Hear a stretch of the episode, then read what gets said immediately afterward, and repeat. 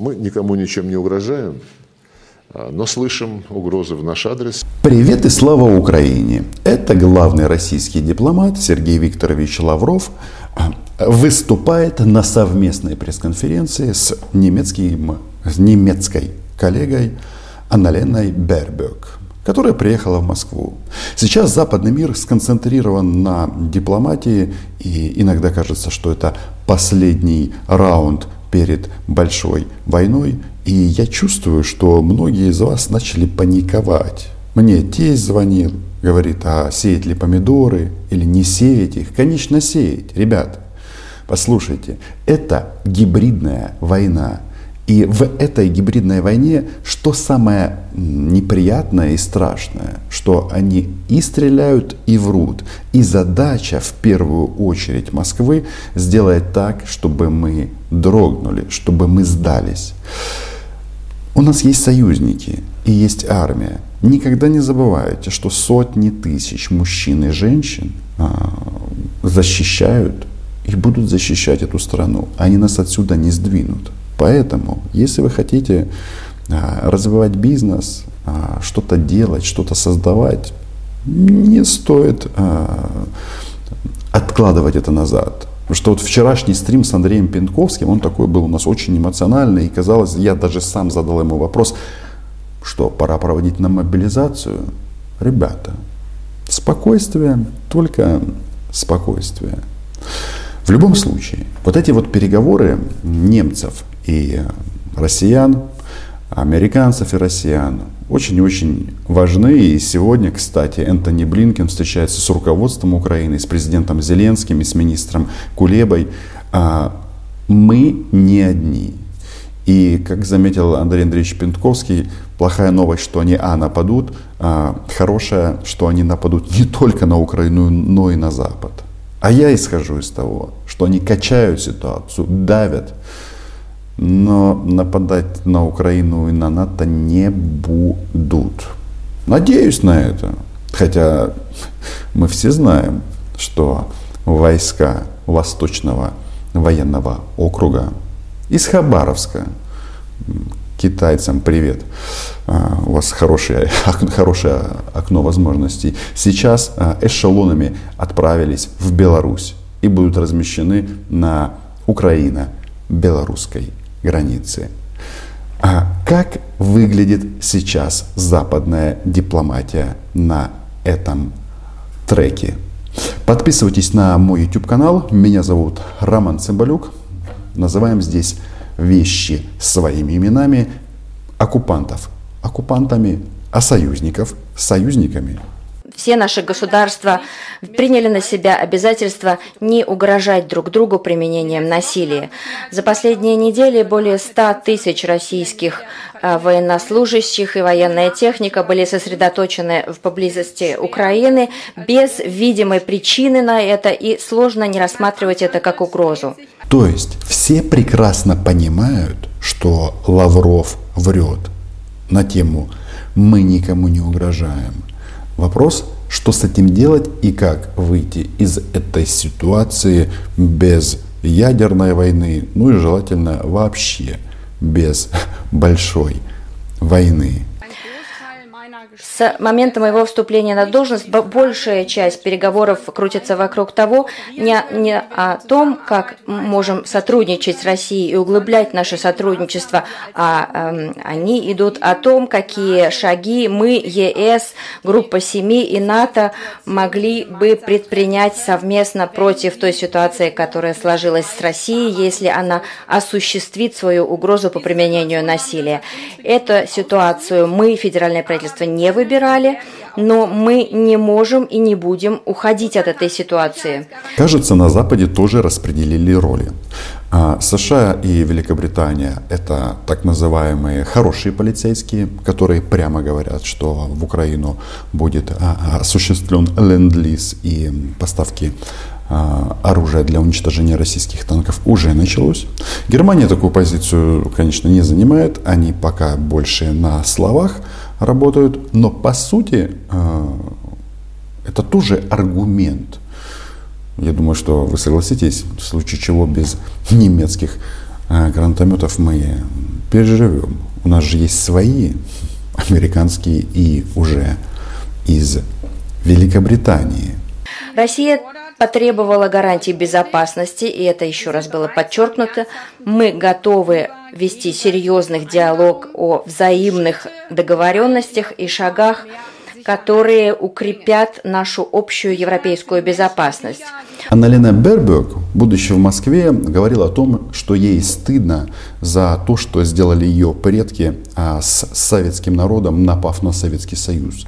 Но кажется, а, пора как бы эту страничку не то что переворачивать. Переворачивать ее не надо, мы все прекрасно помним. Проблема в том, что тут новая нацистская сила возрождается, которая что там требует гарантии безопасности. Гарантии безопасности кому? Стороне агрессору? А, еще раз, а, они хотят, чтобы НАТО отошло на рубежи 97 -го года. Но, же, но они же не говорят следующего. Они сами хотят вернуться на эти территории, территории этих независимых государств, не только Украины. И это важно. И вот эту вот позицию, что мы там должны извиняться, немцам пора прекращать. Я понимаю, что немецкое правительство, независимо от персоналей, всегда будет говорить диалог, диалог. Ну, это правильно. Диалог всегда лучше, чем война. Но наши уважаемые российские товарищи, они же абсолютно прямолинейные. Лавров прямым текстом говорит, что стягивают а, российскую группировку, уже в том числе в Беларусь, для того, чтобы Украину присоединить через оккупированный Донбасс обратно к м, Российской Федерации. Загнать в имперское стоило. Об этом идет речь прямым текстом. Мы никаких поводов для того, чтобы а, создавать какую-то новую конфликтную ситуацию, не давали и не даем.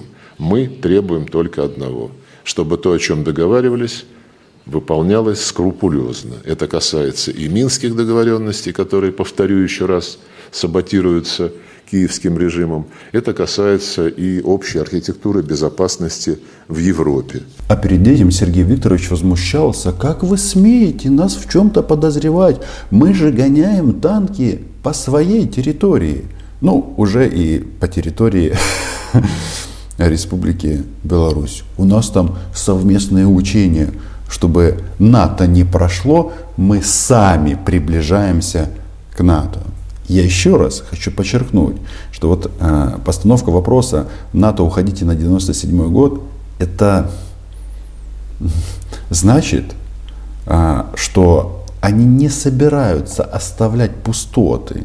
Если уходит НАТО, заходит Российская Федерация. И вот а, на этой пресс-конференции с нашей дорогой а, немкой из нового немецкого правительства Лавров сказал очень интересную мысль.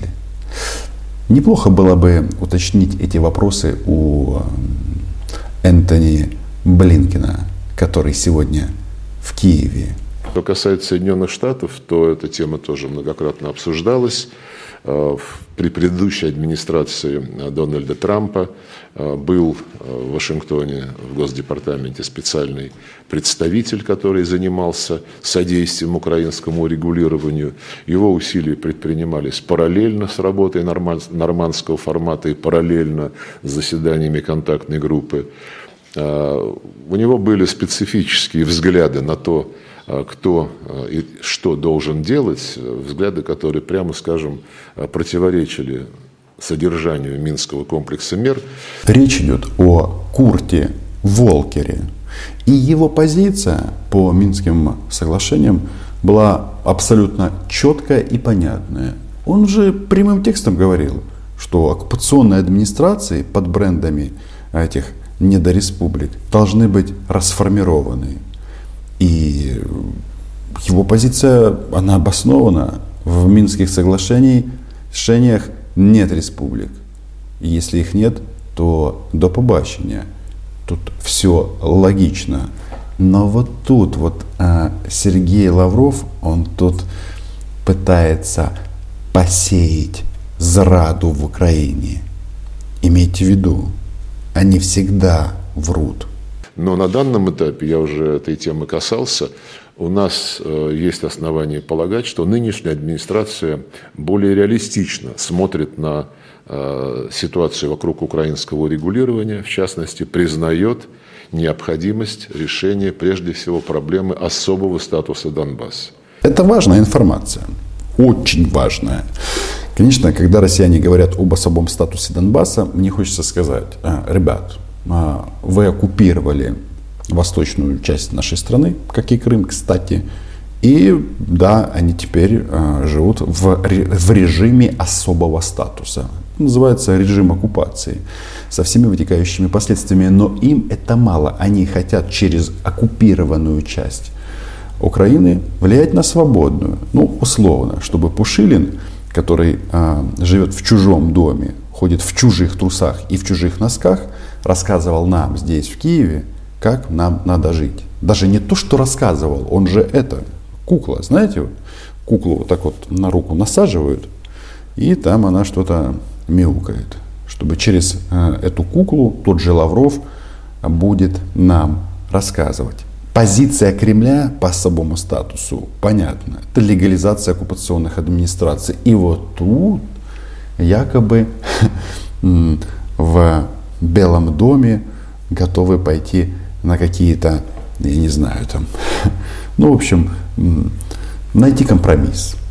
А компромисса быть не может. И вот еще раз, я вот иногда думаю, вот хорошо, там а, Лавров говорил о том, что переговоры с Зеленским в нормандском формате вообще не имеют смысла, потому что а, он не выполняет свои обязательства. То есть он, не капитулирует. И вот, внимание, Дмитрий Казак встречается в Женеве с Андреем Ермаком, главой офиса президента Украины, который отвечает за Минский трек в нашем правительстве. Ну, в нашей стране, не в правительстве. И я вот думаю, вообще, а, как вы себе это видите? Вот как украинская власть а, будет презентовать этот проект здесь, в Украине? Но они же попробовали заглянуть в глаза Путина и найти там мир. Обожглись все. И Владимир Владимирович молодец, он убедил и команду Зеленского, что с этими ребятами а, договориться можно, ну, если у тебя, у каждого военнослужащего под Джавелину, ну, или украинскому гранатомету, ну, или английскому.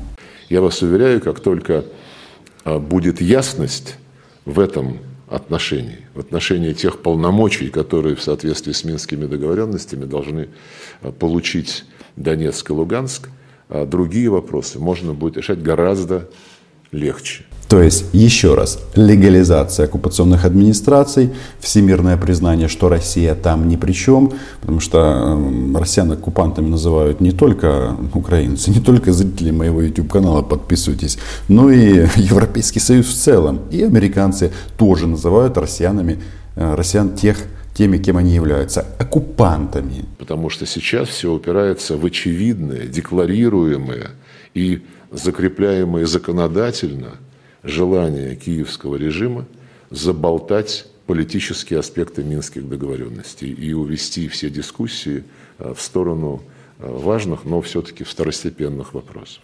Отлично. Опять же, признание.